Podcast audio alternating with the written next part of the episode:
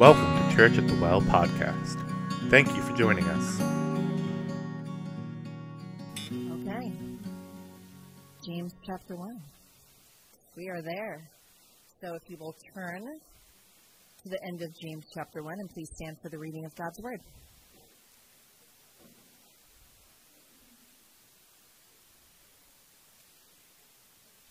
James 1 26 through 2 7. If anyone thinks he is religious and does not bridle his tongue but deceives his heart, this person's religion is worthless. Religion that is pure and undefiled before God the Father is this to visit orphans and widows in their affliction and to keep oneself unstained from the world. My brothers, show no partiality as you hold the faith in our Lord Jesus Christ, the Lord of glory. For if a man wearing a gold ring and fine clothing comes into your assembly, and a poor man in shabby clothing also comes in, and if you pay attention to the one who wears the fine clothing and say, You sit here in a good place, while you say to the poor man, You stand over there, or sit down at my feet, have you not then made distinctions among yourselves and become judges with evil thoughts? Listen, my beloved brothers. Has not God chosen those who are poor in the world to be rich in faith and heirs of the kingdom which he has promised to those who love him? But you have dishonored the poor man. Are not the rich the ones who oppress you and the ones who drag you into court? Are they not the ones who blaspheme the honorable name by which you were called? This is the word of the Lord. Father, we just want to thank you for your word. We thank you for the opportunity to come together today on this beautiful Sunday. We pray that you would open our hearts and our minds and our ears to what you have to tell us this morning. And Lord, we give you all the praise and glory. In Jesus' name, amen. Good morning. For all you moms, happy Mother's Day. Um, on behalf of all sons and husbands, forgive us. Thank you for your patience and love. Um, we appreciate all of that. Um, so we're going to, I've never been one when we're in a series to just stop and go, oh, we're doing a Mother's Day sermon. So we're just going to keep rolling through James because I believe that the gospel and the word is for everybody every day. And so we're just going to kind of pick up where we left off. This is an interesting passage of Scripture, and it's, when I first started reading it this week, I'm like, man, this is really like a downer. um, how do I like pick this up a little bit because I feel like a lot of what James is telling us when we're putting that mirror in front of us is constantly this conviction. And what I realized as I kept studying and praying and looking at this is, um, in fact, it hit me even hard again when we were singing, or that, that second song we're singing, and we're just singing the gospel. It just brings me to tears because I think, man, I, I don't, I still don't understand why Jesus did what he did. I still don't understand why as rebellious as we are and as difficult as we are, that we have a God that loves us. And I think if we're looking at the mirror here in this, what, he, what James is going to be talking about today, I, I want you to keep kind of that in mind, that as we're going through these things, the mirror is showing us who we truly are, God says, I love you anyway. I sent my son to die for you, and I'm going, and I sent him so that you don't have to be lost in your sin or chained to your sin any longer. And there's such hope and joy in that. And so he begins talking about religion. Um, okay, so when I was growing up, religion was a bad word. All right, so the Christian church. So I grew up in non-denominational church. And if you don't know what that means, don't worry about it. Okay? But basically, it was like kind of, there's all kinds of different things that would happen in non-denominational church, and there was this movement where, when I remember being in high school, and it was like, religion's bad, religion's bad, religion's bad, and then we were taught to say, you know, I'm not religious, I'm in a relationship with Jesus, right? So maybe you remember that. Nothing wrong with that. I'm not saying that that's a problem. But what I am saying is that I think in my generation during that time, there was this push to try to eliminate the idea of religion and just focus on this relationship. And that's good because without the relationship, we can't be religious. But it's fascinating to me that James says there's actually really good religion. Like we we can't just throw it all away. I mean, at the end of the service, we're going to do something religious, and it, we take communion, right? Jesus instituted what some things in the church that we would deem as religious. I think the reason that it took such a bad rap is because religion seemed like, and once again, when I was young, seemed to revolve around you had to work your way to heaven, you had to earn your way there. It was about the rules, it was about law, it was about making sure that you were the person that God expected you to be all the time, and if you weren't, then the lightning bolts were going to fly, right? Or you had to do something religious to atone for the irreligious or unreligious things that you had done. And so it's, it's interesting that James, he's going to kind of challenge this, and he's going to say, look, religion, it's not that religion is bad. And yes, it's all about a relationship with Jesus.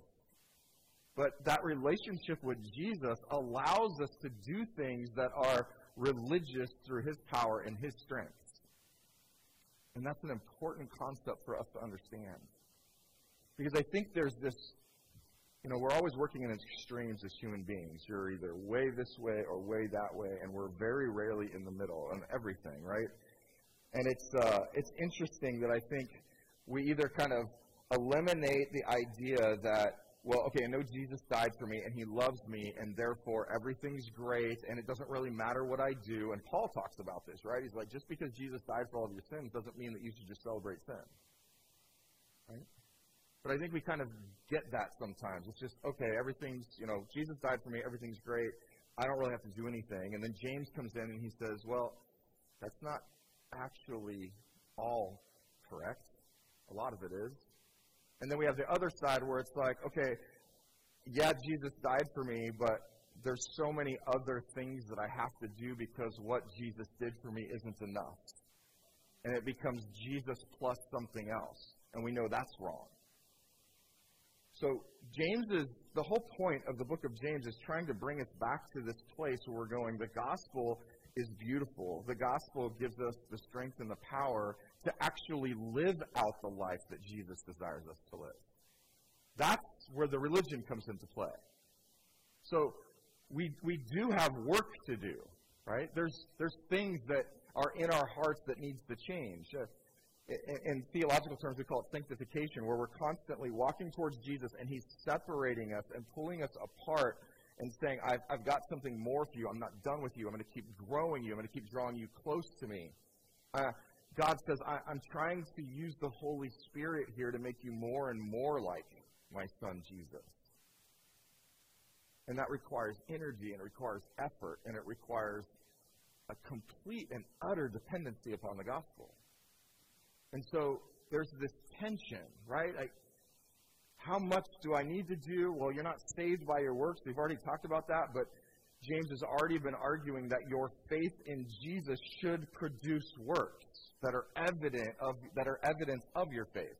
There was another, you know, saying when I was growing up in high school, and the, I don't remember who started it, so I can't give credit to the person, but they said it was something like, if you were to die today, would be enough evidence in your life to prove that you were a Christ follower. Right? And it, it was an interesting question. It was pushing back on this idea that just do whatever you want because Jesus died for you. If Jesus died for you and he truly is Savior and he's becoming the Lord of your life, then that lordship should be reflected in things that we do. And then that would define us outwardly just from our actions or the things that we say or the things that we don't say or the way that we love people or the way that we handle stress or the way that we handle whatever it is they would go, oh, there's a story in Scripture where after Jesus was ascended, his disciples, they were waiting around, and Pentecost happened, and the Holy Spirit comes, and then Peter stands up and he preaches, and the church begins to grow in Jerusalem. We just sang about that. And then the Jewish officials are really upset, and they bring some of the disciples into them, and they begin to question them. And it says that they beat them and then send them away, telling them to stop preaching about Jesus. But their conclusion was these are very uneducated men. they don't have the capabilities of actually leading this type of movement. Therefore, they must have been with Jesus. And I was like, that is the best compliment I think anybody could ever get. Right? Kevin, you are not smart enough to do anything. You're not gifted enough, but the Lord is doing something through you, and the only explanation is Jesus. And I say, Amen to that. Right? There was enough evidence in what they were saying and how they were living that they were with Jesus. And that's what this passage is about. So it begins in this way. It says, If anyone thinks he is religious and does not bridle his tongue, but deceives his heart, this person's religion is worthless. So he starts, James spends a lot of time talking about the tongue. And I think when I was growing up, or even now, when I think about the tongue, I think about the things that maybe I've said that I wish I hadn't said. Right? It's typically like, oh, I shouldn't have said that to that person, or I shouldn't have said it in this way. That is just a very small component of how James is referring to the way that we use our tongue or our lack of bridling the tongue. Right? Um, we have a tendency to boast. We have a tendency to criticize. We have a tendency to argue when we shouldn't. We have a tendency to point the fingers at others. We have a tendency to gossip. We have a tendency to not speak when we should and speak very loudly when we shouldn't. Right? Um, scripture says that out of the overflow of the heart, the tongue speaks. Right? And so there's a lot of evidence that goes on. I mean, but here's the other beautiful thing there's good things that can come. We proclaim the gospel with our words. I tell you, I love you with my words. I love you, Dan. I we tell I, I, I can I can speak um, we can preach with our words we can encourage with our words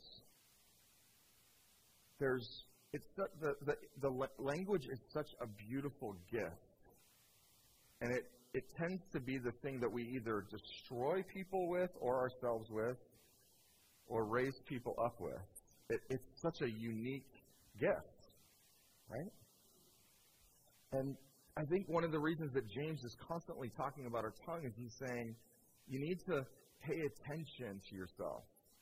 Listen to what you're saying. Listen to the, watch the way people are responding. Like what? Learn from it. Ask for wisdom so that you're not speaking when you shouldn't and you're speaking when you should. Know your crowd. Right? Like,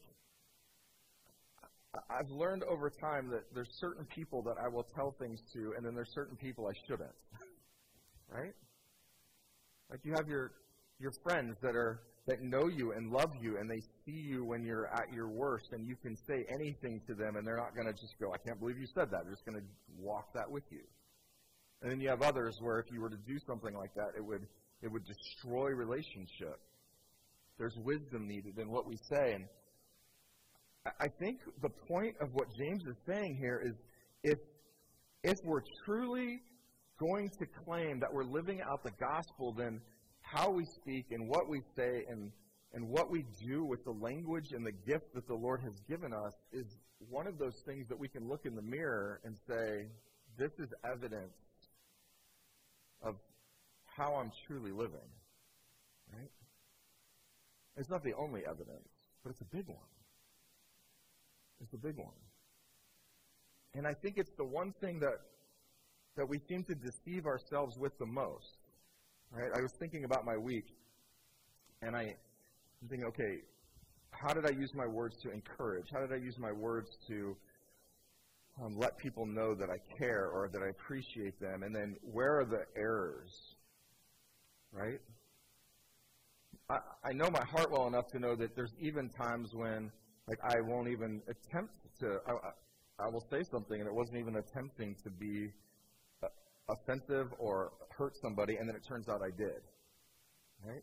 And then what do we do with our words? Oh, I'm sorry. Right? right? I tell every couple that I do premarital counseling with when you're going to apologize to your spouse, there's some words that have to come out of your mouth. The first is I'm sorry, and the second is will you forgive me? Will you forgive me? And it's the hardest words, it seems like, in the language language, right? You, you watch rom coms and they say, if I love you. I don't agree with that. I think we can say that much easier than we can say, Will you forgive me?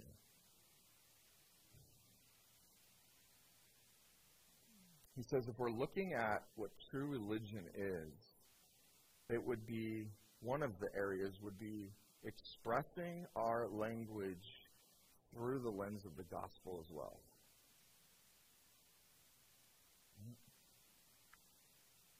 Says, Religion that is pure and undefiled before God the Father is this to visit orphans and widows in their affliction and to keep oneself unstained from the world. So we got kind of three things here. He starts with the tongue because it's always the hardest. Because we always blow this one. Just, that's just reality. We're just going to do it, right? So we have that. And then he says the next one is he, he brings up widows and he brings up orphans. Now, why widows and orphans? It, it's not just, oh, well, all of our attention needs to go on widows and orphans, but maybe it should. What he's bringing up here is he's saying true religion, a true like change of heart, sees everything through the lens of what you believe. So for us, it would be the lens of that gospel. And we see those who are less than or struggling or needing help, and we have a heart for them, and we say we're going to help those who have the greatest need. That's a sign of living out. There's a there's a compassionate heart there. There's a desire, and it comes from the motivation of realizing that that's exactly where we were before Jesus saved us. And we go, well, I mean, I've, I've had people argue with me about this where they've said things like, well, I was never that and this. And I'm like, yeah, you were. You know, be, before Christ, we're all just dirty, rotten sinners. We're a mess. Jesus says that before Christ, just, I, I mean, our, our good, what we consider good deeds are but filthy rags to him. It's we, we have to look at ourselves in the world and say there's a disease in the world and it's not it's it's it's bigger than a pandemic. And I don't know what that is. I don't know the word for this. Somebody in medical world could come up with it. But it's worldwide. It's it impacts every human being. It's a desire to want to be our own God, to do our own thing, to continually separate ourselves from our Creator and deny our Creator and and claim our own godhood and live the way that we desire to live and throw all of that back into our Creator's face. It's sin. I think the only way that, as Christ followers, we would ever elevate ourselves up to say, I'm not willing to serve those who are in need, is when we get to a place where we go, I'm better than that person. And when we get there, then we have a heart issue. Right? So I, I want to make this personal because I, I don't know. I I've had long conversations with other pastors about this where we dive in and you know you really have to understand like i know everybody has their prejudices and everybody has their issues with certain people and the and it's not always the same right i remember we we had uh, one of my worship leaders once he's like kevin i can't stand rich people he goes, I'm realizing that there's something in my heart that is actually against them. I don't like the way they behave. I don't like the way that they think they can buy everything with what they've got. because I can't stand it. I'm like, it's interesting how our prejudices can be over anything. But we have to understand and recognize what those are. And how we do that is we go, right? Simple question who am I not willing to serve?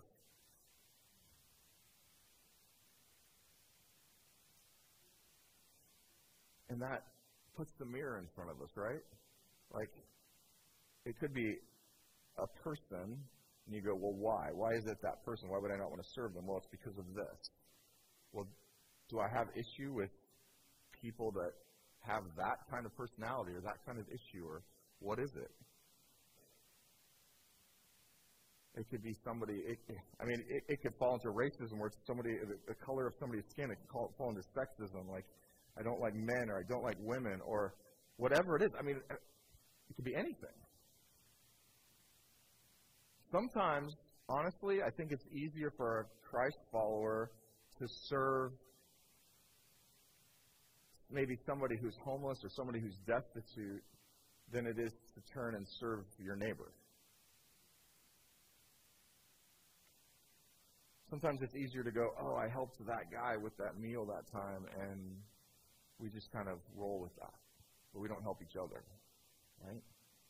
We've got to be, when, when we're putting this mirror up, we're trying to go like, he's saying, true religion in the gospel, one of the ways that you understand and live it is you're uh, systematically, through the gospel, through Jesus, eliminating those individuals that you're refusing to serve. And you say, because Jesus came to save all.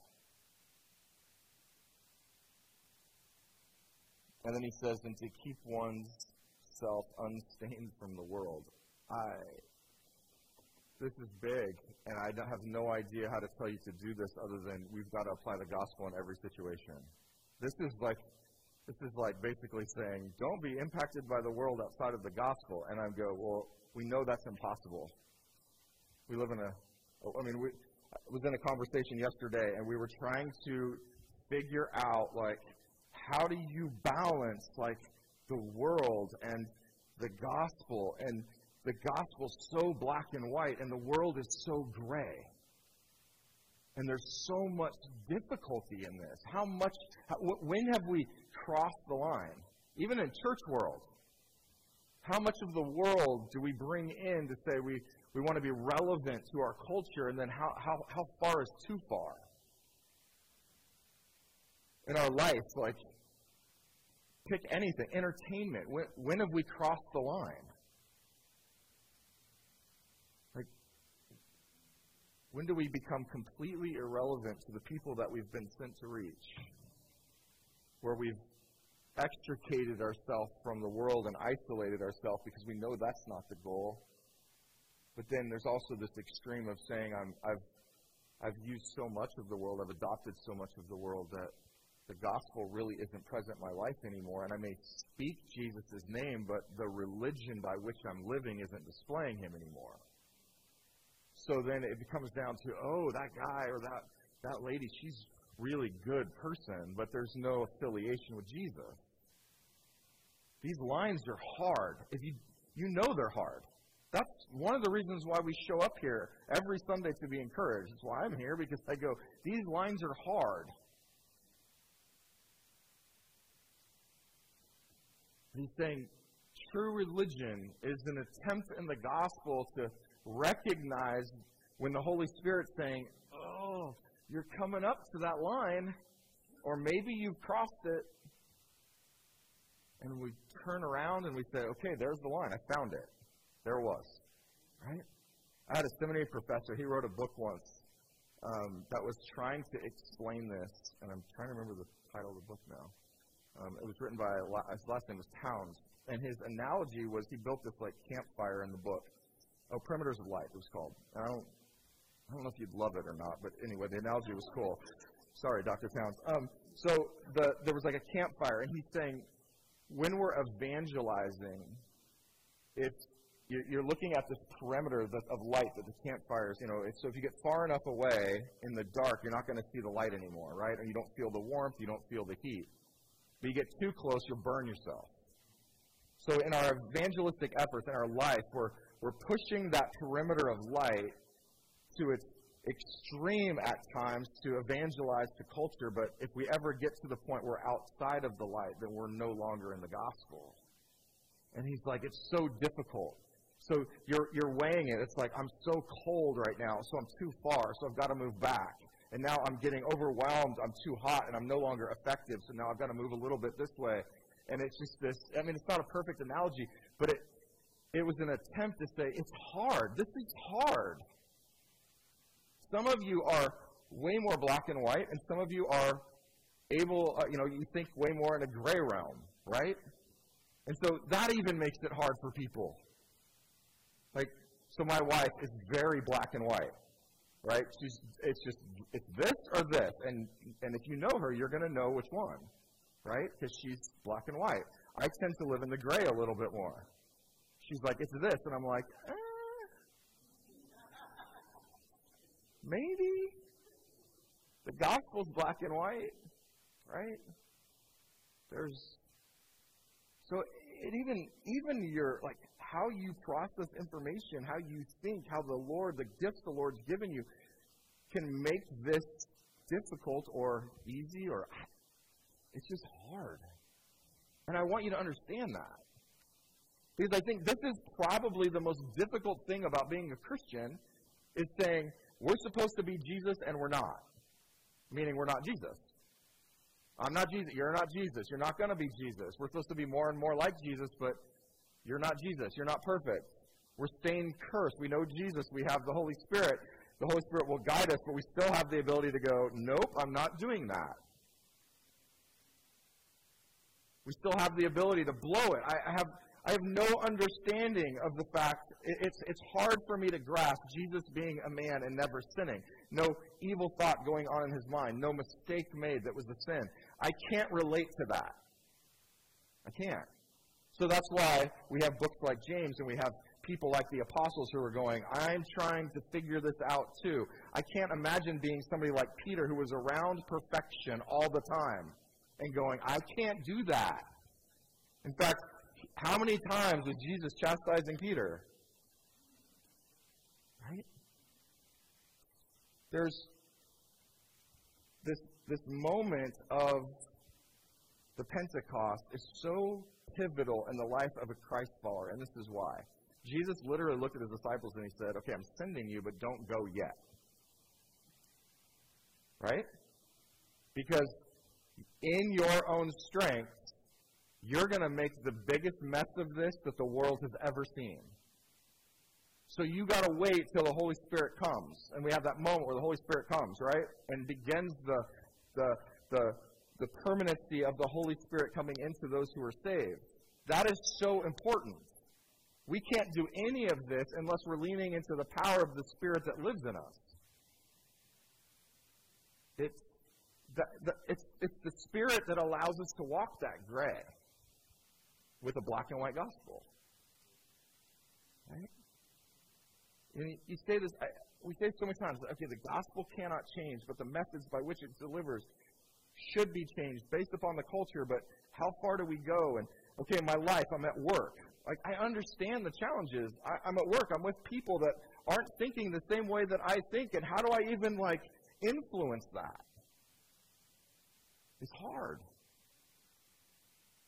But I think I guess it's supposed to be. But the question is, this is this is really what James is asking.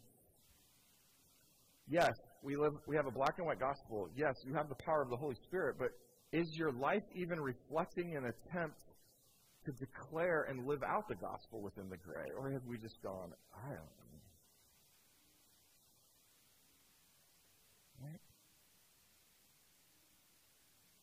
I'm a Reformed theologian.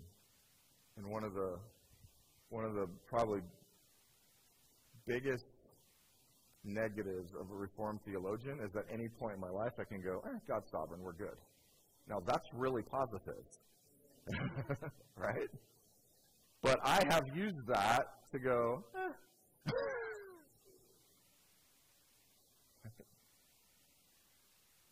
so good doctrine I've even used good doctrine as an excuse for me not to live out good religion. That's tough.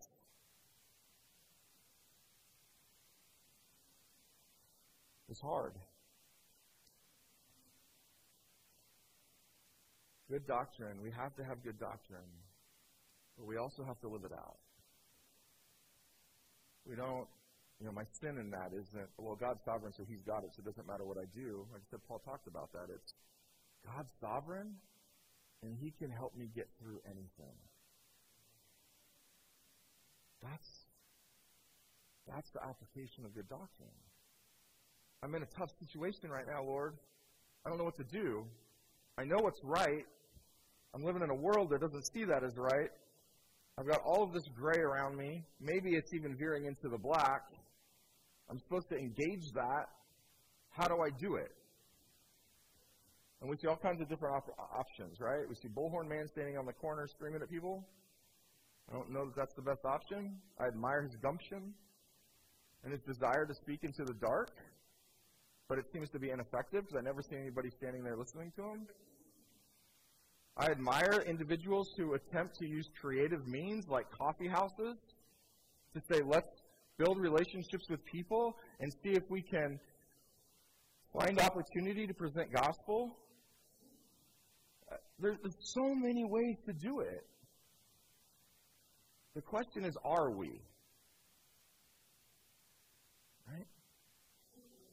Because I think the danger in all of this is James is going to say, we are at we are in huge danger of taking the truth of the gospel and solid doctrine and hiding it away because it's too hard and showing no religion. Or we're in danger of showing so much religion that we become like the Pharisees and the gospel takes the back seat.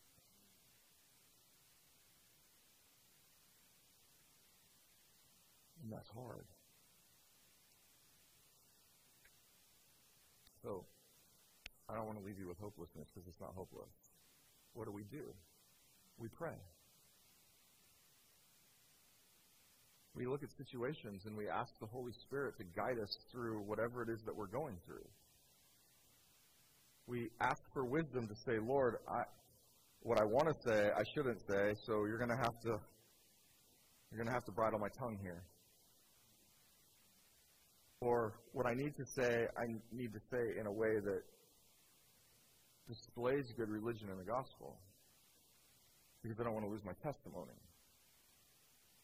Or, Lord, I, I don't have a compassionate heart for a certain group of people. I see them. I know they're there. I'm around them all the time, but I, I don't even think about it. I just, it's like a snub, but without being a snub, and I don't even realize it. And I don't know who that is for you, but Lord, I, I want to see those people. I want to see them through the eyes of your gospel. So show them to me. Change me. Lord, I, am delving into things in this world where I find myself loving the world so much that it's becoming an idol in areas of my life, and the things that I watch, and the things that I do, and the way that I behave, and the way that I treat others, whatever it is and the things what I'm doing when nobody's around. And nobody's able to watch. How do, how do I battle this gray, Lord? Well, we pray and we say, Lord, you've given me the gift of the Holy Spirit and you've given me the gospel, and I need to apply that to this situation. The same gospel, the same sovereign God will work out no matter what circumstance that you're in. And I, I think when we look at this, the, the, the rest of this passage, beginning in chapter 2, I see this as like, this is a story that you're, you're, going to relate to, but it may not be like, this is your thing. It may not be a rich and poor thing. So as I read this story, because it's just, it's enhancing and it's an example of everything we've just talked about. But it's showing the, the depth that we can go if we're not careful and applying the gospel to what we're doing. Or we're falling into bad doctrine, or we're not displaying good religion in, in Christ.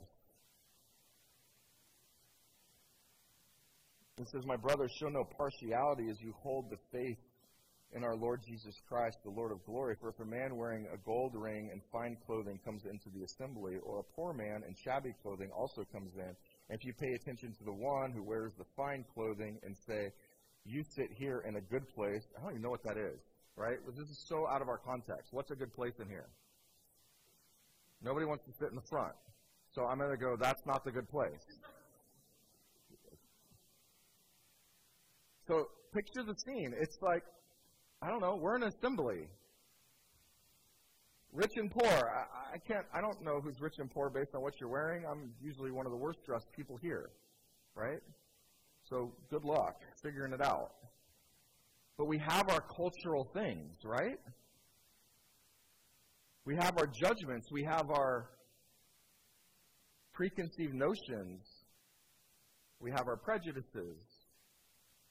So, whatever that is for you, I'm asking you to put the mirror in front and be real and, and picture this scene and make it personal to you as you're walking in and somebody you really like is walking in and then somebody you don't like is walking in.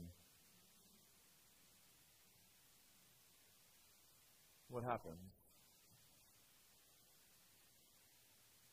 It says in verse 3, and if you pay attention to the one who wears the fine clothing and say, You sit here in a good place, while you say to the other poor man, You stand over here or sit down at my feet. Have you not then made distinctions among yourselves and become judges with evil thoughts? Those are hard words.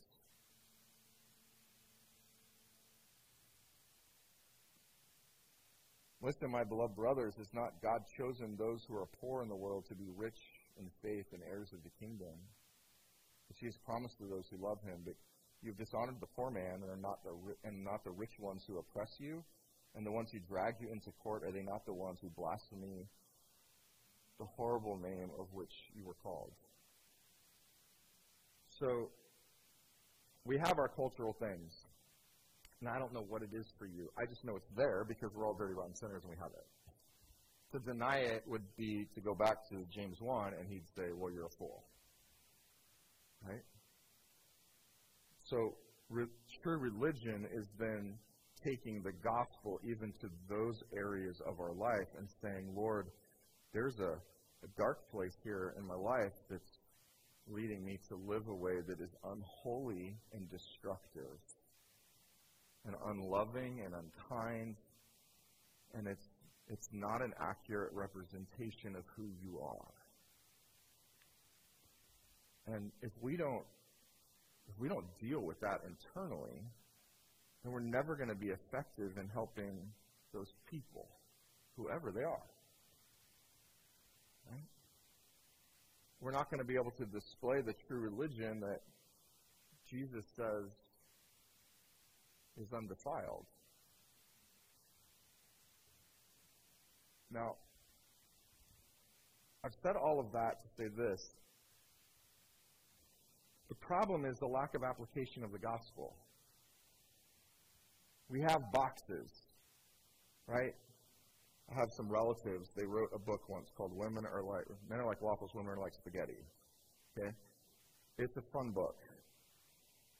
Um, but I think of like compartments. I, I, think we have these compartments in our life. Like picture yourself like a waffle, and you have all these places, right? And there's certain places where we go to where the gospel has not touched yet. And what we display in that space isn't the type of religion that James is saying that we need to be living out. And so we have to identify those spaces.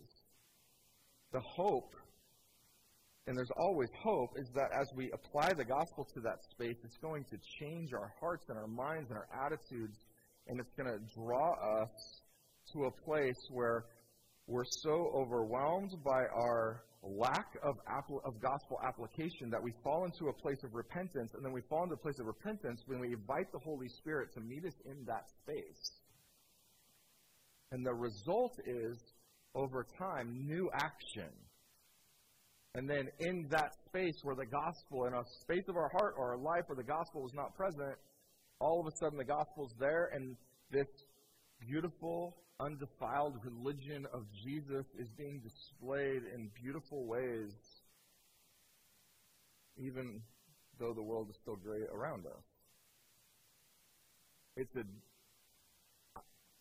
I'm, I'm, I want to display this to you as an opportunity to dream with me. Like, so I, one, of my gifts is a visionary. I see, I see it. I, I'm not telling you I interpret dreams. I don't. I've tried that. It's really gone wrong. Um, but as a visionary, I just I see finished products. I'm really bad at getting us there. Right? I can go, that's what it should look like, and this is what we look like. I can probably take the big steps to get us there, but I don't know the half steps. And so I have to find other people around me that can show me what those half steps are. It's just not my gift.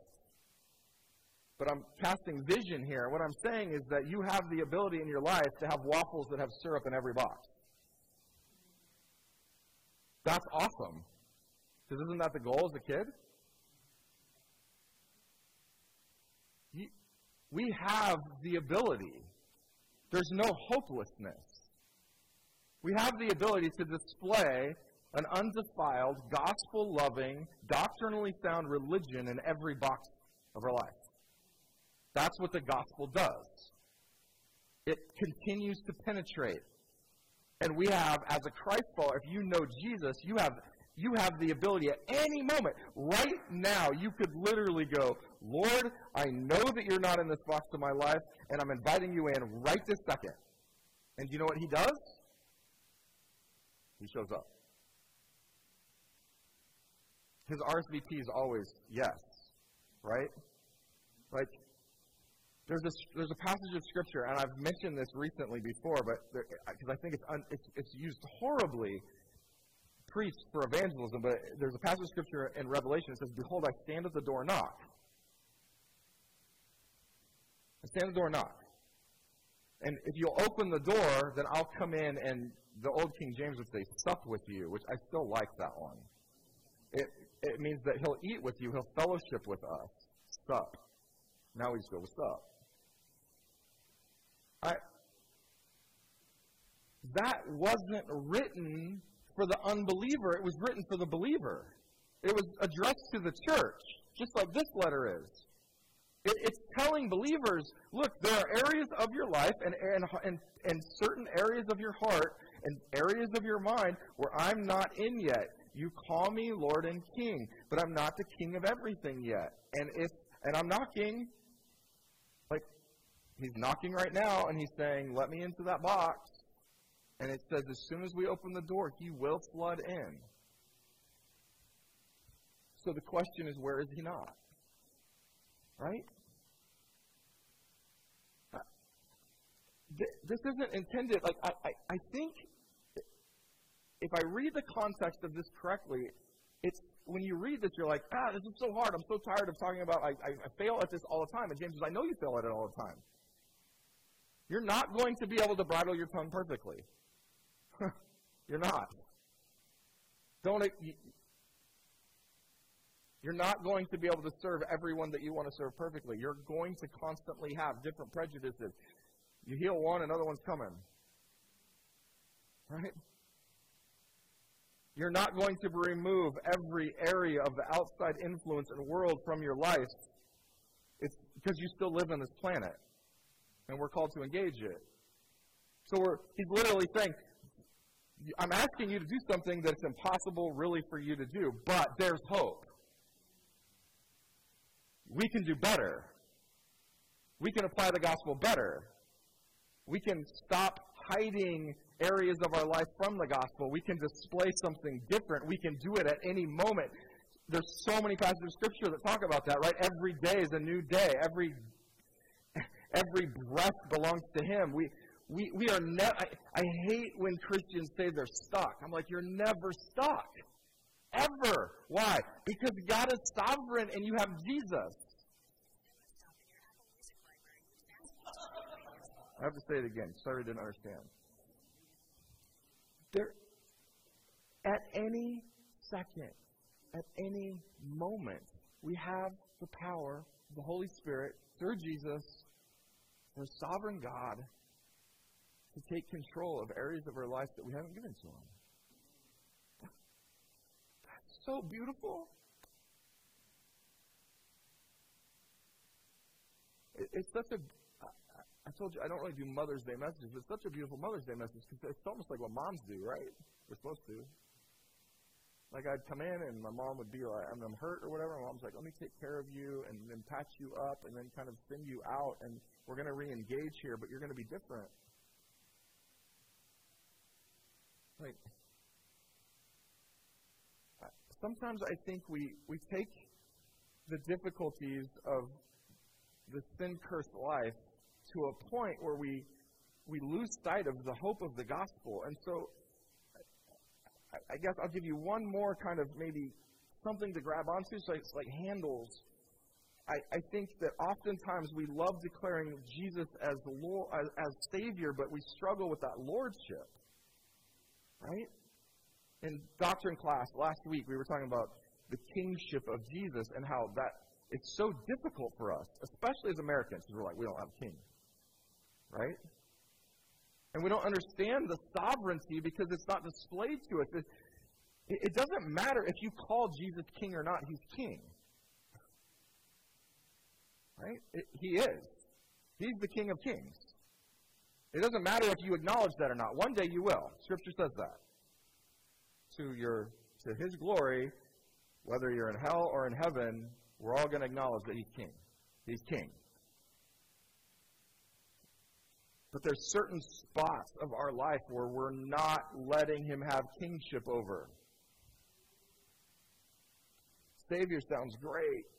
Lord, I keep blowing it in this area, I keep blowing in this area, I keep blowing in this area. And he'll say, Yeah, I forgive you, yeah, I forgive you, yeah, I forgive you. But he's like, Okay, you know what? This will get fixed when you give me lordship. And it's there for you, it's available. This, we have been given as Christ followers, and I get so pumped. You, you've been given the greatest opportunity on the planet. It's just a matter of applying it. So, where do you need to apply it? That's so we're going to take communion, right? We know that communion declares a couple of different things. It's a religious act. Jesus instituted it. We know that the the juice that we drink represents the spilled blood of Jesus, that the, the cracker that we're eating represents the broken body of Jesus, and we, we understand that component of the gospel. But do you uh, today, I'm just asking you, can, can we apply this in a way where we go, Jesus is king. He died for me so that I can acknowledge him as king, and I have the privilege and the honor of making him king of every area of my life. And so, Lord, which area do I need to work on right now? Which area do I need to apply you in that I'm not applying you in? And it's the power that's represented at that table that allows us to do it. I, I want you to see this as a beautiful opportunity. Yes, we need to repent. Yes, we need to humble ourselves. Yes, we need to acknowledge our sin. Yes, we need to turn and walk away from it and walk toward Jesus. But all I'm saying is, according to James and according to Scripture, that is the greatest privilege that could ever happen. The fact that we have the ability to walk toward Jesus is everything.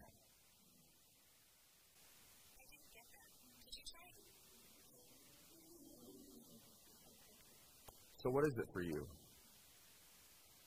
Like, wrestle with that for a minute. Maybe you already know. Maybe you need to ask the specific questions, right? The how's my tongue? Think about the week.